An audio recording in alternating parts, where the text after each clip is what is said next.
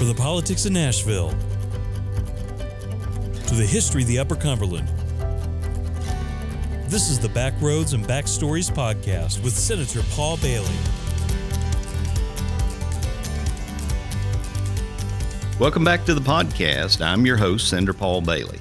In today's episode, we have Grand Ole Opry member Jamie Dailey from the bluegrass and country music duo Dailey and Vincent. Welcome to the podcast. Thank you, Senator. Good to see you again. Well, we're so happy that you joined us today, and you and I became friends a few years ago uh, through really some legislative processes, and as well as uh, my assistant, Miss Brandy, and so uh, became very good friends, especially knowing that you came from Jackson County. So uh, I'd like for our listeners to learn a little bit more about you and about you growing up in the Upper Cumberland and Jackson County, and just kind of introduce yourself to our audience. Well, I'm Jamie Dailey from Gainesboro, Tennessee.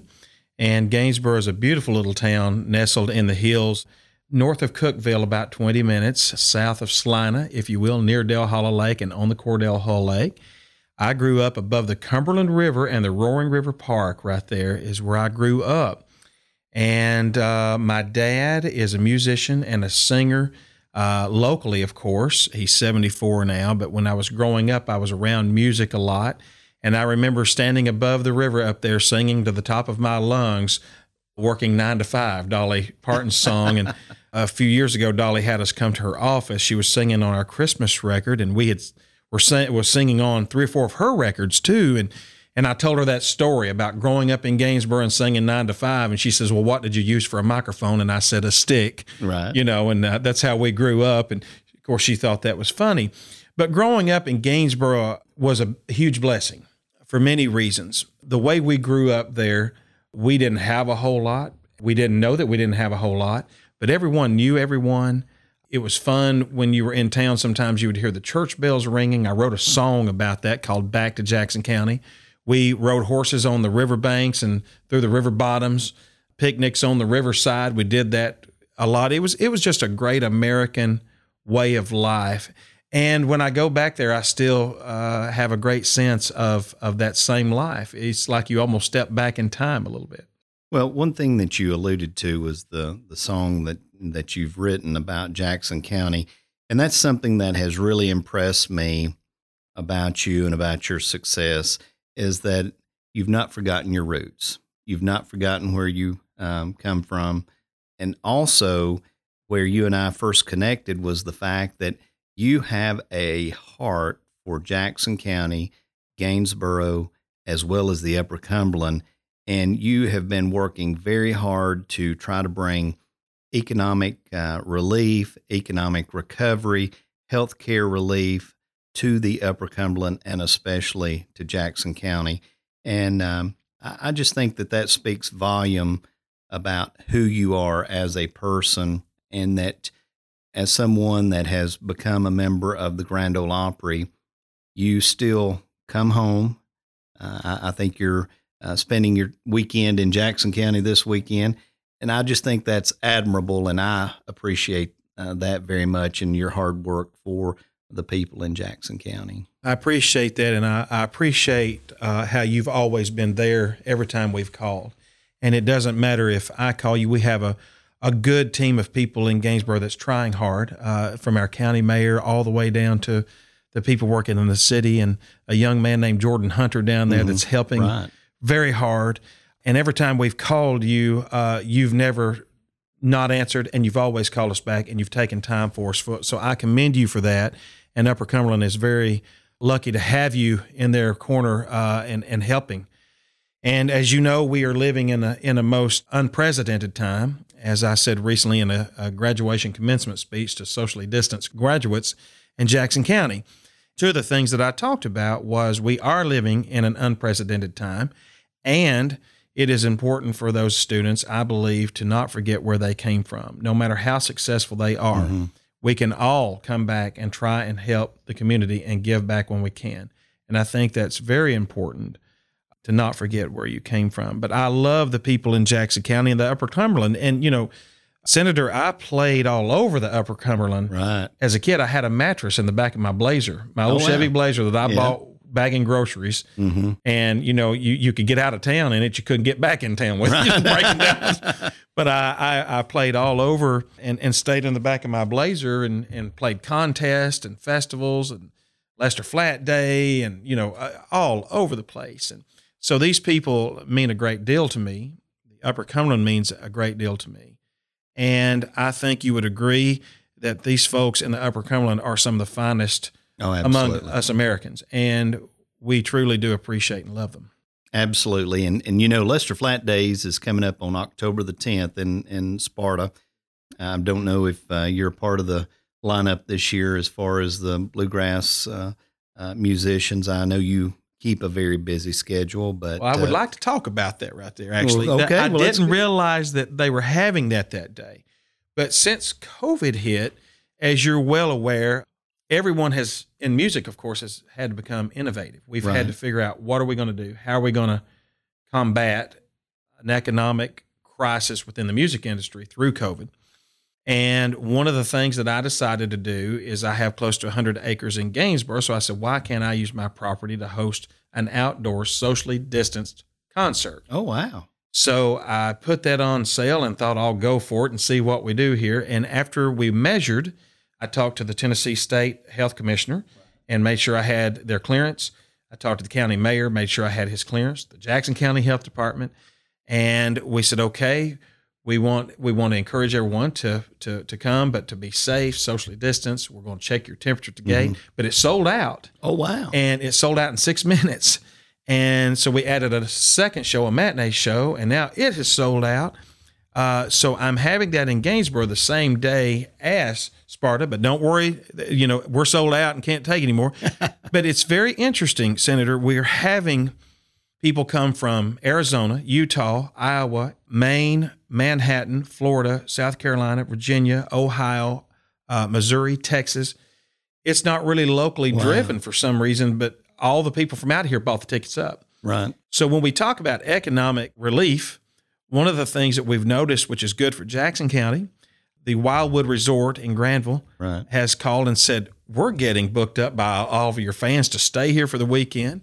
Uh, we're going to run a little street fair, and the Bull and Thistle and the Stolen Corn and all the businesses there are getting reservations made already. They're starting to fill up, which is great. So I'm looking very forward to that and very forward to having people come and visit not only Gainesboro, but the Upper Cumberland from all over America.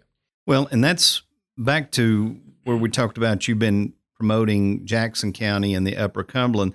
That's kind of been your vision is to have an amphitheater, if you will, there in the Jackson County area. You've said many times that you could sell those seats out uh, in an amphitheater, not only with you and, and with Dailey and Vincent, but as well as having other country music stars come in and, and that would certainly stars, gospel stars, yeah. it just Yeah. so it's uh, there's a multitude there, and so you're you're kind of proving your point. I am there. There is also a place that I thought I might be wrong too, and so we have to look at where we can improve in our thought process about this. So I will basically say that we are going to do for the first time, with a lot of help and support, we're doing our very first Cumberland River Fest, brought to you by Dailey and Vincent at the airport because we don't have a venue, but at the Jackson County Airport next year, we got the Oak Ridge Boys coming. Oh wow! We got Jake Hoot coming, Dailey and Vincent, and several more. And I hope you will come and, and get on stage and we'll, we'll let you do the Lee Greenwood song with us. That would be fun. Um, God bless the USA. But uh, anyway, we are probably going to have a lot of people at that. Right. And so, with that being said, another thing we have to worry about with the amphitheater that I didn't think of up front is weather can play a big part. right.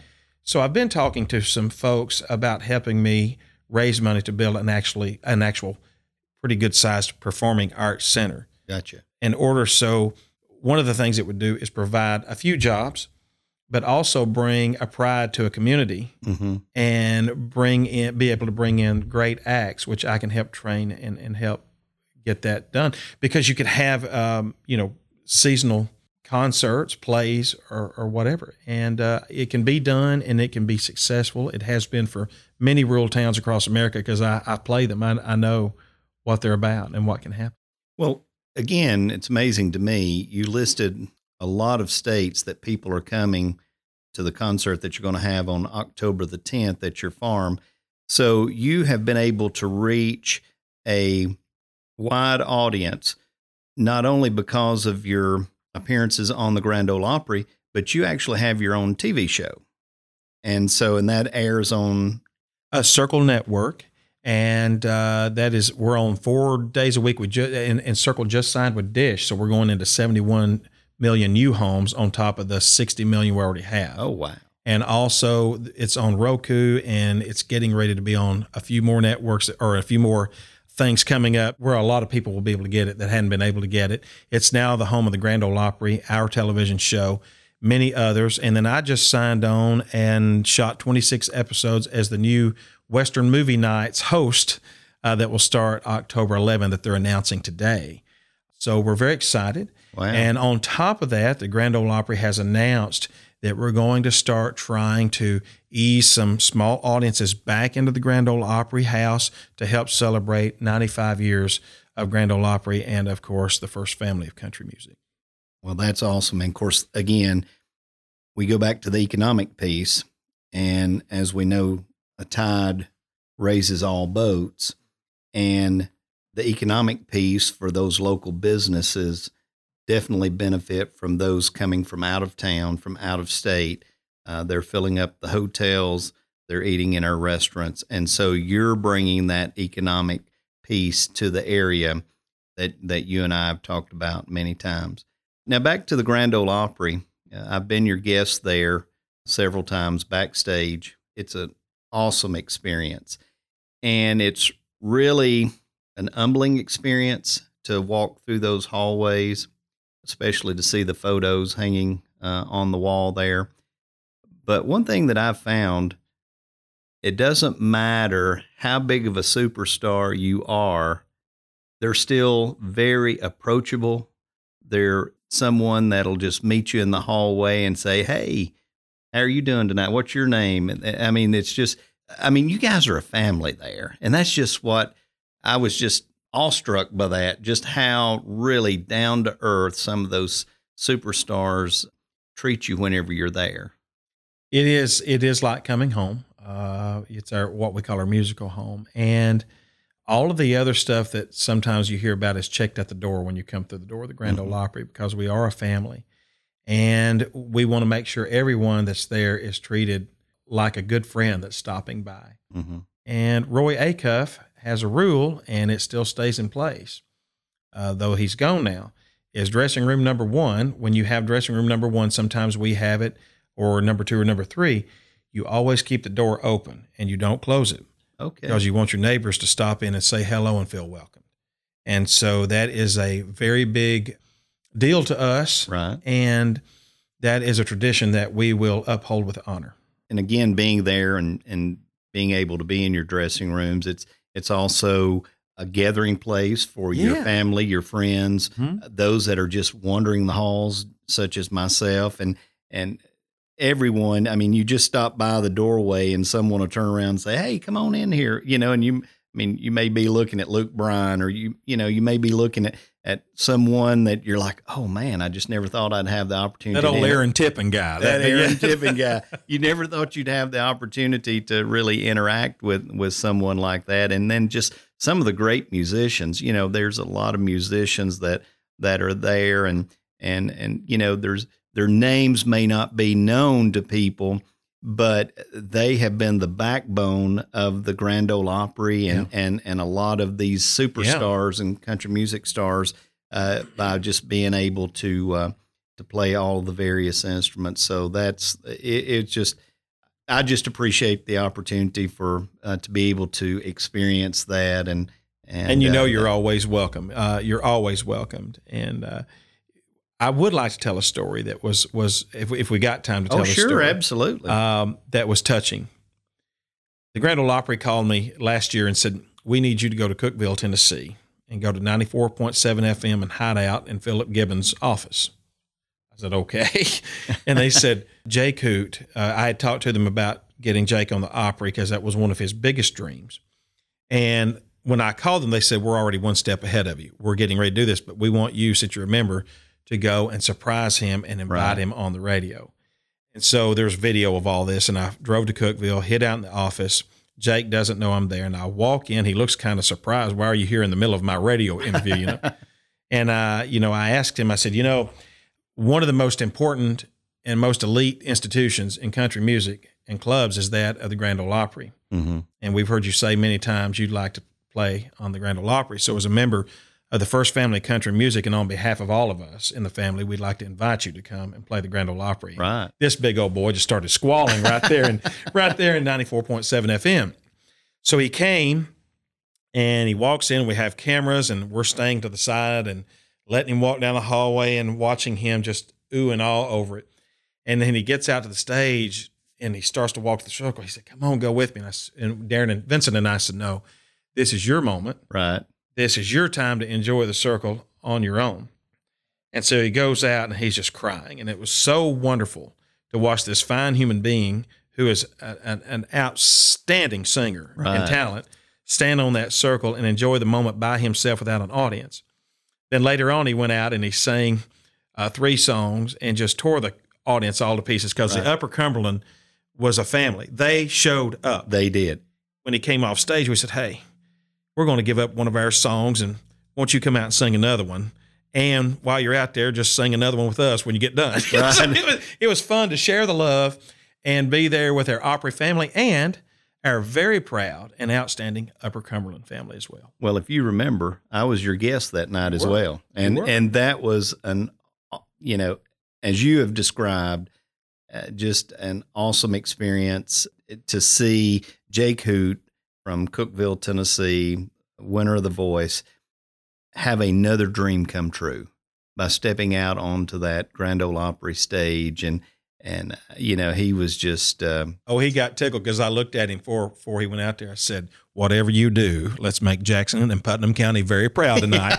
and of course, he just laughed. He said, Count on it. we gave each other a five. well, and, and you described that he- that he wanted you guys to kind of go out there with him, and and, and I remember just you know I was kind of back in the shadows. I, I remember him kind of looking around and kind of saying that to you guys. yeah, like, it- come on, let's yeah, go. come come on, let's go. And and and uh, no, man, this is your time to shine. Yeah, that's so, right.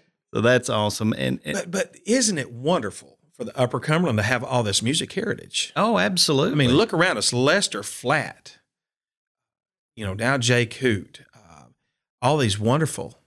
Uncle Jimmy Thompson, right, one of the first Opry member, the first Opry member from over in the Granville area. right. Did you know that? That Yes. that's that's big deal. And at Granville, there is Jackson County. Yes, Jackson Yes, County. is. So, what is it about this area that you think that causes the inspiration for bluegrass music, country music? Uh, what is it about uh, this area that has produced uh, some, uh, you know, very well known bluegrass and country music stars?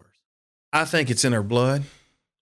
I think it's in your blood. It's in my, you know, I've heard you sing. I can hear it. It's it's what you love. It's it's what we all love. It's just in our blood. It's who we are. Right. And one of our songs called "I'll Leave My Heart in Tennessee." Uh, which I love, by the way. Oh, thank you. Yeah, I Thank do. you. I mean, that's one of my favorites. Thank you very much. And uh, it has the line in it. It's in my blood. It's in my marrow. You know, it's Right. and it just is. And so you look at how you know most of us grew up. We grew up in the hills and on the farms and riding horses, and uh, it's just who we are. Right. So, um, who have been your biggest influences as far as uh, your music career? I know you mentioned your dad. And My look- dad, yeah, JB, he's got a brand new CD out that I promote that I produced on him and got on the Pinecastle record label. His first record deal at 74 years old. wow. and he's got Parkinson's. And the CD went number one on Amazon and stayed there for 13 weeks, I think it was, on Bluegrass Amazon. Mhm. And I said, Daddy, you're you're ahead of Alison Krauss and several others on there. I mean, this is a really big deal. He said, Well, You know, just- and he had, you know, uh, four songs that made the top 10 charts. And so he's been a humongous, you know, impression on me and, in my music. But when we get over into who did I listen to and who were my favorites, the Statler brothers, who are dear, dear, dear friends of mine, were my biggest really? influences, and Yeah. they are my heroes. And you know, we sang for them as they went into the Country Music Hall of Fame. We surprised them by coming out singing one of their songs. Uh, we sang their old song, "Do You Know You're My Sunshine," the one they wrote, not Right. the old one Right. that, that you might think of. and Reba McEntire came out and and and sang uh, "Flowers on the Wall" for them. Mm-hmm. And so they have been my biggest inspiration. And I might tell you, going back and tying this all in, we talk about the Upper Cumberland music and growing up here. As a nine year old kid, I was running around the yard singing that nine to five song of Dolly's. But my dad had bought me a boom box and set it on the retaining wall, plugged it in, and put a cassette tape in. And I'm running around the yard. And I hear for the first time this voice, Oh, Elizabeth. And I stopped, which is very hard for me to do because I had ADD. And I, I ran over and I got down in the grass and I looked at the, the radio and just listened. And I heard this beautiful four part, four part country quartet harmony. Right. I heard gospel quartet, but not country quartet. Right. Dad, who is that? Son, that's the Statler brothers.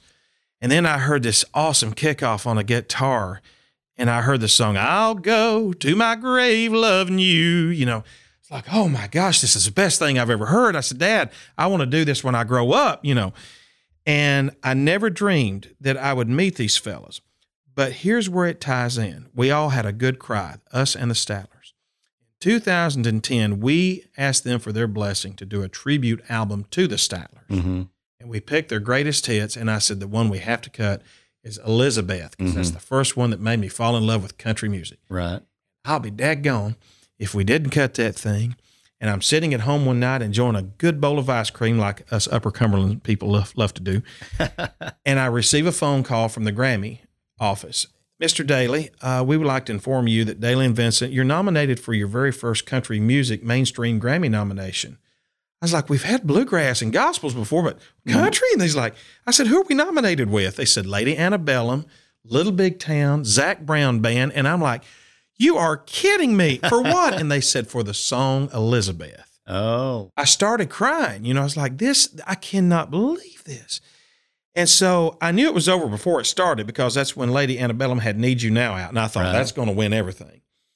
I called Darrin. We cried. I called the Statlers, got them all on the phone. I said, You guys had a number one hit in 83 with this song. Mm-hmm. You won award after award. That song went gold and platinum for them. I said, 30 years later, we have a country music Grammy nomination on the song. Wow. They were touched. They were crying on the phone. We were like a big bunch of babies, you know. Just, but we went on to the Grammys and uh, enjoyed the show, the awards show. Lady Antebellum did win. right. And on the way out the back door, we slit their bus tires. Did you? Being the nice guys we are, you know. well, that is an awesome story. So that's how it all tied in full circle. It was really cool. Yeah. Well, very good. So the Statler brothers uh, were a huge inspiration. Yes. Their their song Elizabeth. Yeah, and then later on, uh, a few years later, my dad put another uh, tape in, and I heard this bluegrass and bluegrass gospel group sing, and I'd never heard anything like it either, called Doyle Lawson and Quicksilver. Oh yeah. yeah. And Dad said they're in Tompkinsville, Kentucky this weekend, son. Let's go see them. And we went, and I sat, and my I was in awe. My mouth dropped, and I was like, hmm wow. So I kept watching Doyle and never really got to know him. And a gentleman in Alabama, when I was 21 years old, saw Doyle, and Doyle was having band changes. And he Mhm. said, uh, Rick Jarman was his name, said, There's a, a, a kid up in Gainesboro, Tennessee, that sings really high, and he knows every one of your songs, and he would Mhm. fit you. And Doyle said, Okay, I'll call him. I didn't know that. I got you. So at this time, I'm working at Fleetguard here in Cookeville okay. and at the, you know, building filters Right. And saving money to go to college. The phone rings and I go over after work. I'm at home and I, hello, uh, this is Doyle Lawson. Is Jamie Dailey there? Well, I thought it was friends playing a trick on me. And I said, yeah, right. And I'm Bill Clinton. Yeah. and he says, uh, no, this is Doyle Lawson. And I thought, no. He said, son, do you have an ID collar? And we had that big old box ID collar Right. and it said Kingsport, Tennessee. And I was like, oh. And I get back on the phone and said, sir, I'm an, I'm an idiot. I'm, I'm moving to another country. he didn't even laugh. oh, okay. So, you know, he said, uh, come and try out. And there was 13, I think, of us that tried out. And um, I got the job. wow. But here's what I want to say about that to aspiring musicians. This is really important. If you're wanting to do this for a living, if you're wanting to sing and play for a living, this is really true. When I went to try out for Doyle and got on his bus, he told the band to leave after we sang. And he said, Son, I'm going to tell you something. He said, I think I can get this out of you. He said, You got a lot of bad vocal habits. You got a lot of, he said, You're going to have to work harder than you ever worked in your life you want to be in this band. I said, Yes, sir, I do. And he said, Well, here's here's the deal. I'm going to hire you. Be back here in two weeks. I was so excited. Right. I ran off the bus, Right. got in my car, was going across the parking lot, and he waves me down, runs out, waves, whoa, whoa, stop, stop. And I rolled the window down. He said, Would you like to know what kind of money you're going to be making? it didn't matter at that. It didn't matter. And my point is, you have to do and play and sing music first because you love it. right. If you truly have a passion for it and you truly love it, the rest will come. Right. I think that's that's true about a lot of things. You've got to love your profession to be really good at it and then the other part comes. That is an awesome story. And how long were you uh, how long did you stay with uh, Doyle?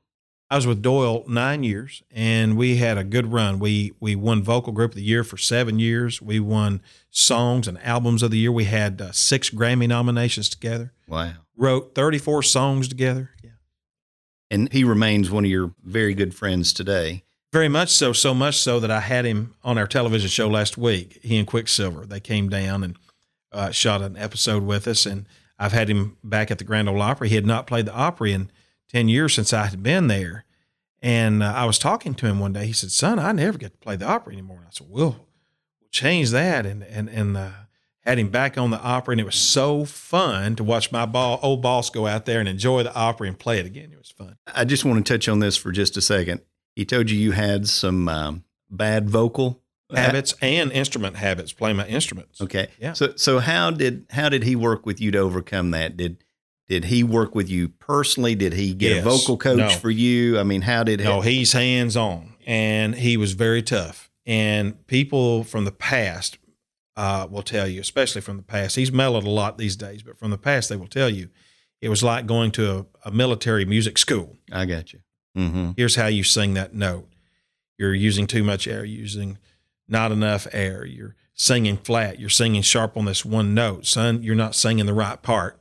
Uh, pronounce your words like this when you sing, or pronounce your words like that when you sing. And um, you're playing the wrong note. Cut the bass notes off when you're playing, because I was playing upright bass at the time. Cut Right. those notes off. Don't let them sustain. It was so many things. And then when I started playing rhythm guitar for him, it was a whole different new training ground that I had to go through. But for the fir- first two years, he was really hard on me. But I'm glad he was. It paid off. So today in in your career, do you still use vocal coaches to to assist? I do. I had vocal issues last June. We had been running 100 miles an hour, and we had been, praise the Lord, we'd been you know selling out show after show, and we were getting where we were doing two shows a day, and we were you know pulling up a thousand to 2,500 people, and afterwards trying to go out and meet and greet, and those were going for two and three hours autograph Right. sessions after a show, and I'm like, whoa. And I came home one day, we had a day off, and had rehearsal the second day. The guys came to the house, got their instruments out. We started rehearse, and I started singing, and nothing came out. I couldn't make it do anything, and I literally panicked. Gotcha. And so they all left, and I was at home for three days. I said, I can't, I can't do this. And what is going on? And the phone rang, and it was Alison Krauss. And she says, Jamie, I've heard what's going on with your voice. She had paralyzed, which you can read about on Google. You can Google it. She had paralyzed her vocal cord in 2013. She'd gone out to an arena. She Mhm. said it was packed, and she said the band kicked off the song. She said I sang three notes and it just went dead. I couldn't do anything. Mhm. And so she went to a vocal coach named Ron Browning in Nashville. And she said, Long story short, I'm setting you up with my vocal coach, and you're going to go see Dr. Catherine Garrett at Vanderbilt, Mhm. and you're going to get checked out. Yes, ma'am. so I went to Vanderbilt. They ran the scope down my throat. Over a month's time, three times they ran it down. And they Right. said, Nothing is damaged. You're not paralyzed. Nothing. We can't figure out what's going on here. So then I went to a therapist there. They sent me to therapy and they found out that the back of my upper back and neck, the muscles were locked up from just stress and over talking and just, you know. Right. So they gave me things to minimize the damages on that and to try to correct it, get it better. And then I started going to the vocal coach, and he had me doing some of the weirdest things you've ever heard of in your life with my voice. I mean, I, he, I mean, you know, he works with he worked with Whitney Houston. He worked with he he works with Amy Grant, Alison Krauss, Wynonna Judd. You know, all these people he's worked with. He's bona fide. And so I went to him for three months. Could not sing. It started coming back after about four months. I was scared to death. So I took a whole month off of July and just relaxed and didn't hardly do anything. But but praise the Lord, uh, it it it came back, and uh, thank you, Alison, for for setting all that up for me. That's a true friend. It's a true It friend. goes back to that uh, being a family friend, She's being an Opry member and a, that- a, a, a, a family. You know, a family friend. So tell us a little bit about uh, how you ended up a member of the Grand Ole Opry, because I mean that is a huge honor in the country music industry, and and there's you know there's a lot of folks that um, aspire to be a member of the Grand Ole Opry, and sometimes they're not always asked to be a member. So there's only 230. I guess it's 42, 242 members ever, and there's only now 89 of us living. wow, A lot of people don't know that. I did not know. And if you notice over the last couple of years, they've been adding more. You know, right, right, So when we started Dailey and Vincent in January 31st of 2007, one of our very first goals is, and as you well know, and I will say this to all the aspiring musicians, if you're going to do this, you need to have a plan, you need to have a team, and you need to execute the plan. And you need to think in terms of 5, 10, 15 years down the road, build strong foundations and be able to build on those foundations.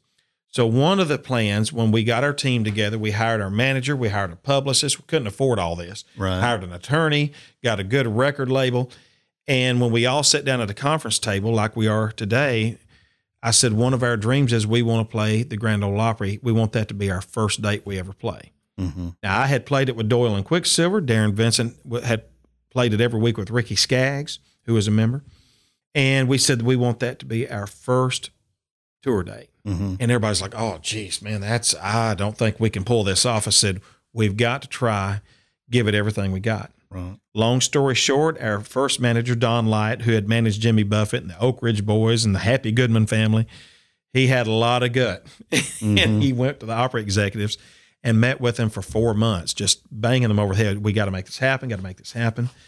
They finally said yes. Wow. So we hired a video team, which you can see on this on YouTube. And our first night at the, the Grand Ole Opry was December 29th of 2007. okay. And, and it was being held at the Old Ryman Auditorium, which was fantastic. hmm And we walked out on stage with just one microphone and a guitar and a mandolin, and we sang a song by the market that was our first hit. Then we brought our band out for the second song. I was so nervous, Paul, I couldn't even, my knees were knocking. I couldn't have found the back door if you told me to. but it went off great, so much so that they kept asking us back and back and back. Fast forward 10 years. 10 years later, they call, the Opry calls and says, Hey guys, we're going to give you a 30 minute segment at the Grand Ole Opry of just yours to celebrate your 100th show and 10 years on the Grand Ole Opry. I said, You're kidding me. Nobody gets 30 minutes on the Opry. Now this is 2017. I'm sorry, 2006. It was December 2016. Do, okay. 16. And uh, it's 10 years on the date. You know, it's like, Mhm. wow. And it was being held at the Ryman again because that's what they do in December. They move it to the Ryman. Well, thank you so much. And they said, call anybody you want to be on that stage with you to sing on the Grand Ole Opry. Well, my dad had never played the Grand Ole Opry, and I always Yes. wanted to. It was his dream. I called his daddy. You want to go play the Opry Saturday night? Why, son, I ain't stepping out on that stage, and I that, I don't need to be out. It's like, yeah, you're going to. It's like, oh my gosh, you know. So I called my mother, but let's let's back up a little bit. My mother and dad and Darrin's family had been sworn to secrecy about something that Darrin Vincent and I knew nothing about. They had been sworn to secrecy for Right. two months. Two months. That's that's a pretty big. And so I didn't know that. So I called mother and I said, Mom, we're getting. A... She said, Oh, hon, I can't come. She said, I'm busy that night. I'm like, Wow, that's not like mom. hmm And Darrin told his wife, Julie, she said, Oh, honey, I'm, I'm going to New York to shop with my mother. We, we can't be there. It's like, What in the world? This is a big night to celebrate 10 years, 100, you know. And none of our family said they could come. So we, other than dad and Darrin's mom, they were going to get on stage. Right. We called several. Uh, we called Dolly. She was going to be on tour. We called Dierks Bentley. He was going to be on tour. So I called Johnny Cash's son, John Carter. I said, "Come sing with us." Hey, we're in town. Okay. I called Marty Stuart. Yeah, I'm in town. Okay, I'll come sing. He's like, okay. So we get out there and and we see this big box backstage, Paul, and this big cake. It looked like a big cake. I said, Darrin, I bet you that's a 10 year anniversary cake. And they're going to bring it out and get some applause. We'll take pictures, sing the last song while all we're done. How cool. Yeah, I bet it is too. so we get out there and the Ryman's packed. They bring us on. We sing songs with everybody. Marty, we bring Marty Stuart out and we get around that old microphone and we sing an old bluegrass gospel song called Rank Stranger. It was so fun. And when we finished, I knew we were live on the radio, so I did what you're supposed to do. That was Marty Stuart right here on the Grand Ole Opry WSM 650 AM. The crowd's applauding, you know. And Marty said, "Whoa, whoa, whoa, whoa, whoa, whoa, whoa! Wait, wait, wait!" And I'm like, "Oh, what did I say wrong?" You know. He said, "Boys, we got a little business to finish here." And I was like, "Business?" Then I thought, "Oh, the cake." You know? Yeah. I right. thought I had it all figured out. and he said, uh, You know, gentlemen, and I'm paraphrasing some here, so you can watch this on YouTube. It's on there. But he said, You know, gentlemen, the most important and the most elite institution in country music is that of the Grand Ole Opry. And if you're going to be in country music and you're going to be in bluegrass, it's the most important institution you can be a part of. And said, uh, by the way, did you know? Uh, I think you got a lot of family in the audience tonight. We said, oh no, we, we actually don't. Two people. He said, hit the house lights. And up in the balcony was all of our family, our mother, you know, brothers, sisters, cousins. Like, what in the world? Darrin's wife, you know, it's like, right. what is going on? And he said, uh, you know, gentlemen, country music loves you. Country music needs you. The Grand Ole Opry loves you. The Grand Ole Opry needs you, and the Grand Ole Opry welcomes you. Oh wow. And we just like him doing that. He start crying. fell, you know, Darrin fell to his knees, started praying. I thought I was going to have a heart attack, needed some new underwear. so they brought the cake out and, you know, they invited us to become members. Marty did. And then you fast forward to March of 2017 was the induction date and the big party backstage. But that night, uh, they had a big party for us afterwards after the invite. Uh-huh. And Darrin and I sent our bus on with our band to Indianapolis, downtown Indianapolis, because we had a show the next night. And so Darrin and I had to drive our cars. So I couldn't sleep anyway. So I drove all night up through there, and Darrin drove his car, and we started getting calls. And it was amazing. All of these big stars we had never even heard from or talked to Mm-hmm. would call and say, Hey, we just heard the news. We wanted to welcome you to our family. And of course, I'm just crying going up And then the the induction night, uh, Old Crow Medicine Show and, and Grand Ole Opry star Jeannie Seely um, inducted us.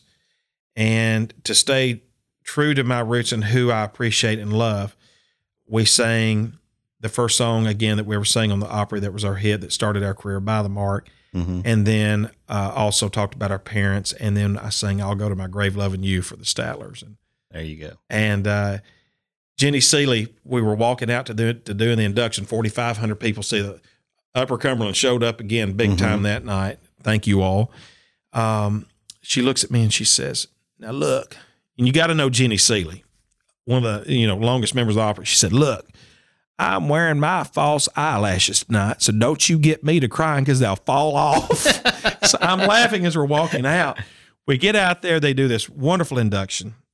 And as I turn to walk off, I'm crying and squalling. She's holding onto my arm and she says, Well, I'm glad you're not wearing your false eyelashes.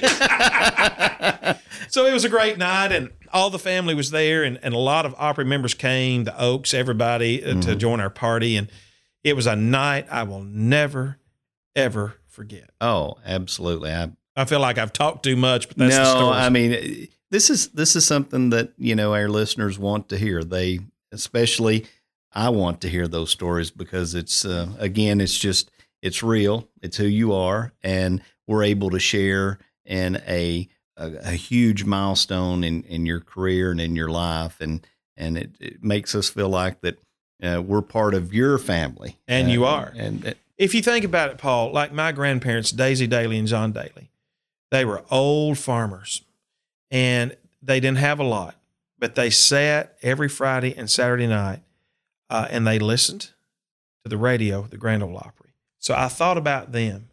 It's like, man, what if they were back in Gainesboro right now, listening to that radio popping and crisping and, mhm. and heard their grandson you know, sing on the Opry and become a member, I thought about them. Right. Right. Absolutely. It's part of who we are here. It's Yeah. part of all of us in the Upper Cumberland. Country music, bluegrass, gospel, hmm and the Grand Ole Opry. Right. It all goes hand in hand. It does. It all goes hand in hand.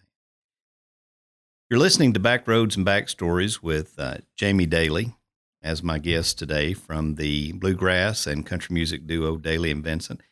Uh, let's segue over to just a couple of more questions for you. And 2020 has been a interesting year for all of us, and especially for country music tours.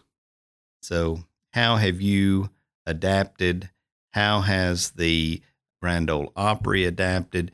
But you know, in in particular, it it's had to affect your concerts that you had scheduled and so forth. And of course, you're able to still do your TV program, which reaches uh, millions of people. But being on tour, tell us tell us how that has kind of changed this year. Do you see it opening back up? Uh, do you already have new dates established? Just kind of update the audience on on where we are as far as the tours in the future. March 13, we were getting ready to do do two shows in South Carolina, and a friend of mine who works at the White House, Catherine O'Neill, called, and she says, "Just giving you a heads up, um, we're getting ready to get some pretty bad news." And she said, "I think it's going to affect." You know, we're really close. She said, "In other words, I want you to get home." So, like, okay. And then we started seeing more breaking news about the virus and how bad it was supposedly getting. And after she called, we were just getting ready to walk out on stage, and my manager calls and he said, As soon as you finish this date, fire the bus up. You're not going on to Virginia and on to DC because we had dates up through there.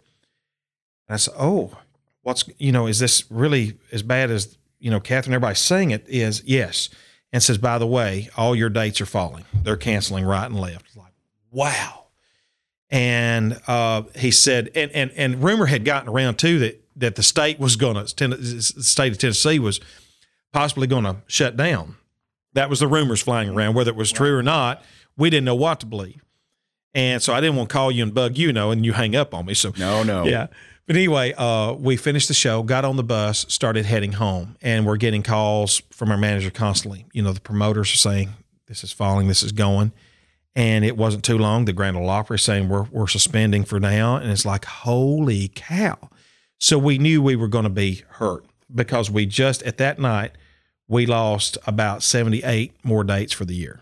That's a lot of revenue. Mm-hmm.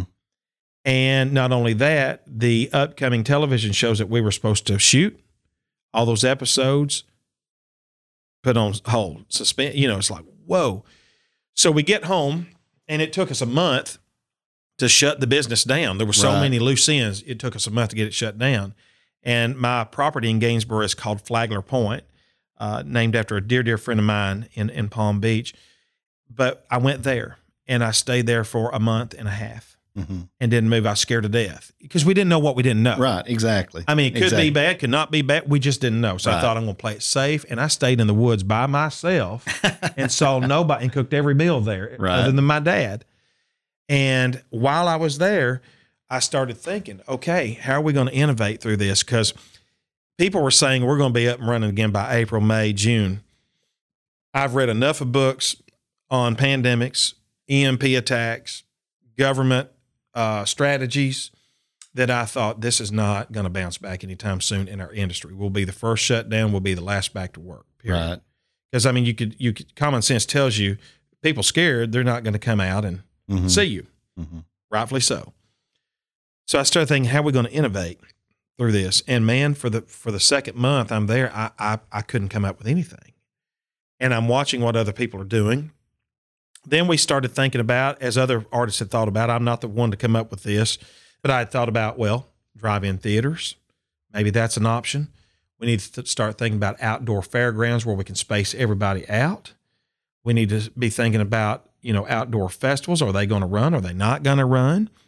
Luckily for us, our fan base is so loyal. The mm-hmm. Daily Events fan base is so loyal. Mm-hmm.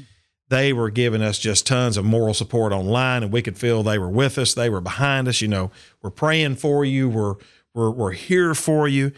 And so I thought, you know, that made me feel better.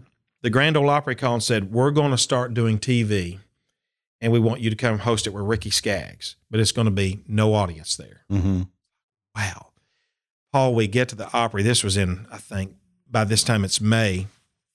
And we walk in backstage the Opry, nobody in the hallway. Mm-hmm. They put Ricky in one dressing room, me in one dressing room, Darrin in one dressing room, and each band member in a dressing room by themselves. Mm-hmm.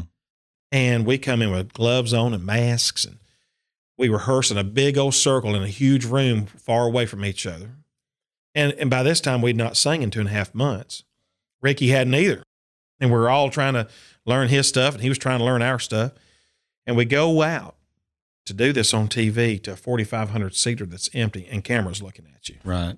And Now, is this live? this is this is live. Okay. And I'm thinking, boy, this is going to be different for, for, for me anyway. So they spread us out on stage, and you can watch some of this online too and on Circle TV. But we go out there and we start doing our songs. And I thought, you know what? Have a good time. You're blessed to be a, be able to be here because other musicians are sitting at home. right. And I just smiled, had a big time, and loved every note we sang. And it was so odd because you didn't have any applause or Mhm. audience. Mm-hmm. But I left there thinking, boy, this has changed the music world. This has changed it. So after that is when I came up with the idea to do the the show at my property to try to start cranking the business again and try to figure out how to build models where you can have the space to socially distance people in Mhm. order to keep them safe. And so one of the things we've done, we've ordered boxes of boxes of hand sanitizer for our guests that come. We encourage masks. Mm-hmm. We will, you know, we can't enforce that, Right. but we encourage it. We have temperature guns to check people's temperatures before they come through the gate. Right. Uh, we're doing everything. Sammy Carr is coming uh, from the state of Tennessee. What we Okay. met, he's coming. Yeah. I'd love for you to come if you come Absolutely. because we want to build this model to try to do this across the U.S. Right. So, in other words, we can call a venue in Texas and say, hey, we know how to do this now. We had them sold out, we had them spaced out. And hopefully, if it goes well, we can say it went well. Right. Would you want to try this out, outdoor your venue instead of in the venues? We think, in the essence, it will probably save us out of 78 to 115 dates next year. It'll probably save us 30 good paying, maybe 40 good paying dates to get this model up and running. That's what we're doing. Well, good. Well, you got to be innovative. You have to, and it's it's really hard with this because Paul, we really don't know if maybe you guys do. I don't know if we're going to have a round two, and if we do, what does that look like? Right. You know, will will states put more band dates that will keep businesses like us from moving forward, even with new innovations? So will we have to innovate again? There's a lot of questions. You know, visiting with uh, some friends of mine from the Cumberland County Playhouse, and you know they have really, really struggled over the last several months, not being able to have their plays, and so uh, they're they're just afraid to pack everyone into those theaters. Uh, I'm on an, an equine association. We're about to have a huge uh, an event in Fort Worth, Texas. We've basically had to cut the crowd down to one third of the size. We have to do social distancing. We have to do. They're actually the facilities requiring us to have everyone to wear a mask. So it takes innovation though to be able to continue to have your events and to be able to get people to adhere to the guidelines that that the event set out. And one thing that I found, this equine association that I'm part of, National Reined Cow Horse Association, we've held events in Las Vegas. We were actually just last month at the South Point Casino and Hotel. We held the first major event back in Las Vegas when it started opening up Really? and the mayor of Las Vegas came. Their director of public health came from from Las Vegas, Really? and our members who come from all across the United States there to the uh, to the horse show. They adhered to all the guidelines that South Point, Nevada, and Las Vegas had uh, put out for us. And in fact, the mayor and and the public health officials were like, "Okay, we can start opening other venues and events up and start having things because people recognize that if they're going to be able to have events, they have to adhere to guidelines. Now, that doesn't mean that they're going to continue to wear that mask once they leave that venue. But if they're wanting to participate in a concert like what you're having, or a horse show, or or a play at at uh, Cumberland County Playhouse, people are willing to adhere to those guidelines to be able to get the entertainment that they're after. And so, uh, you know, I'm just saying, I encourage it. Uh, we we you know I, I don't know that I can you know would enforce it, but I, I highly encourage it at Right. our at our concerts because look, even if the mask has a ten percent chance of helping me not give it to someone or vice versa, I'll take that chance if it will help save a life. oh, absolutely, Yeah. absolutely. And you know, just so the audience knows, you're you're sitting in my conference room at Mhm. at, at our trucking company, and Mhm. uh, you know, we have over hundred employees, and Yeah. and knock on wood, we've not had a single employee test positive. And my dri-. My That's great. drivers are, are going all across the country from That's Washington, great. California to Maine to Massachusetts to Florida, Texas, and all points in between. And, and we've been very blessed. Uh, but, you know, we gave our drivers guidelines early on and uh, we asked them to adhere to it. And so, and a lot of our customers uh, are doing the same thing. You know, it's a, it's become kind of a, the cliche word, a touchless society, if you will, Yeah, as far yeah. as whenever you arrive at places. But Yeah, for sure. but but but again, back to the innovation, you've got to come up with innovative ideas. Mhm. People are wanting to get out, they're Yeah. wanting to be entertained, they're wanting to support, you know, Dailey and Vincent. And they want to feel some normalcy. They want to feel normal. Uh, I think that's one of the I biggest. do. I- I- absolutely. I, I think I think that's that's one of the biggest things that people just want to have some normalcy uh, to come back. But I also know that there is a spirit of patriotism uh, in America today. People want to do what's in the best interest of their country Mhm. because they love the United States. And I think you have a very dear friend that I consider to be one of our greatest patriots as far as the country music industry is concerned, and that's Mr. Lee Greenwood. Lee is a dear friend, and, and I love Lee. He um, he came to uh, the Ryman to our Ryman show. Was it last uh, July before last, and sang "God Bless the USA" and come out there and I had to sing tenor on that thing. Man, that thing gets high toward the end. I was having to pull my pants up to hit that one, but uh, yeah, he he's a, a good fella, and um, we've cruised t- together and and gone out to eat, and all of us as Americans can have fundamental differences Mm-hmm. on any certain issues. But at the end of the day, we, we have to come together. We have to to set our differences aside and and uh, uh, love one another. And I'm very proud of America and, and what we can accomplish together. And and when we sit down and talk Mm-hmm. and just talk and, Right. and try to understand one another. And that makes me very proud. I wrote a song, Paul, years ago called American Pride with Whispering Bill Anderson. Wrote this song. And it talks about the flag. And basically, it talks about it waves for me and you. That Mhm. line, it waves for me Me. and you. It's not just this group or that group. At the end of the day, if you're an American citizen, it waves for all of us. And it's a beacon to the whole world Absolutely. of freedom. And that's what we all are proud of is freedom. Absolutely. Uh, you know, when you when you talk about our American flag, Yes.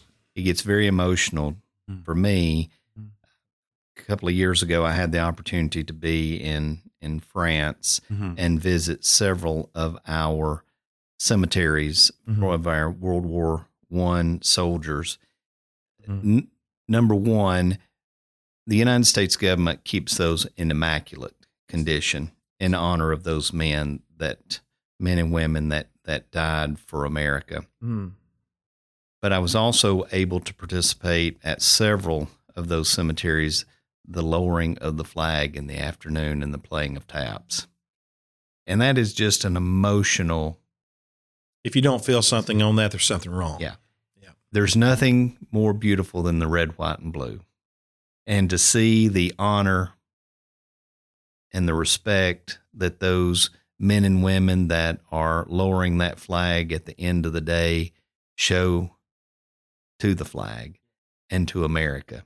It's just it's just all inspiring for me and and to know that that flag has flown over many a conflict but yet it stands for freedom it stands for liberty and it stands for a way of life that no other nation in the world has that we have here in America. It does from from every every creed and color and every and I love that about America. Absolutely. It waves for me and you. Absolutely. Several years ago, we were in, uh, invited to come to DC and sing for the 25th year commemoration of the wall. Mm-hmm.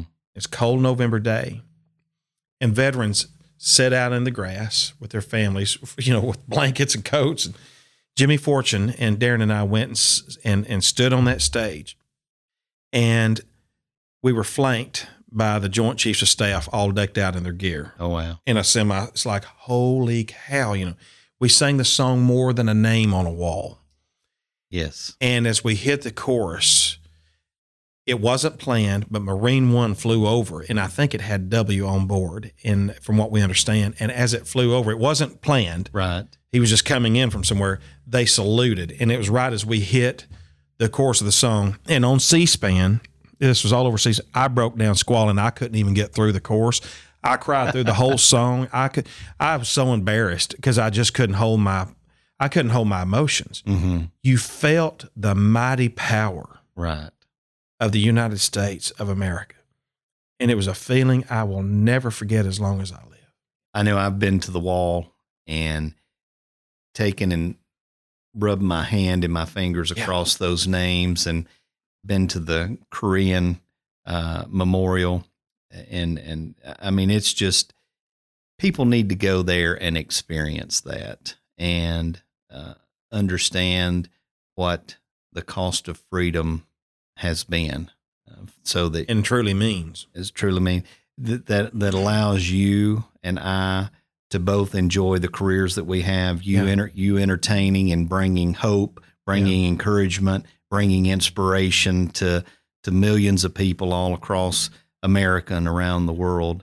People just need to really, really understand what it means to be uh, a patriot, and and I want to thank you for for your songs of patriotism and and for um, inspiring people to love America. So thank you for that. Thank you back. We really, truly appreciate it. As we close out our episode, I'd just like to ask if uh, if there's any final thoughts that that you would have for us. First Timothy six twelve, I think it is. You can check me on that, but you know, I'm- I'll paraphrase. I can't remember the exact wordings of it because I know people get you know upset if you don't word it exactly. But it talks about fighting the good fight, and I think that's what we all have to do. All Americans, we have to fight the good fight, and that's what I try to live by. And that is that is certainly a scripture to live by. Well, thank you, Jamie Dailey. Thank you, Senator. Uh, I thank a lot of you, and I'm proud of you, and and uh, keep keep doing what you're doing. Well, thank you. You've been listening to Backroads and Backstories. You can keep up with the latest on the podcast at backroadsandbackstories.com and subscribe, rate, and review the show on iTunes, Spotify, Google Play, or wherever fine podcasts are distributed. We'll see you next time. Thank you for listening to the Backroads and Backstories podcast with Senator Paul Bailey. You can keep up with the latest on the podcast at backroadsandbackstories.com. And subscribe, rate, and review the show on iTunes, Spotify, Google Play, or wherever fine podcasts are distributed. Thanks again for listening, and we'll see you next time on the Backroads and Backstories podcast.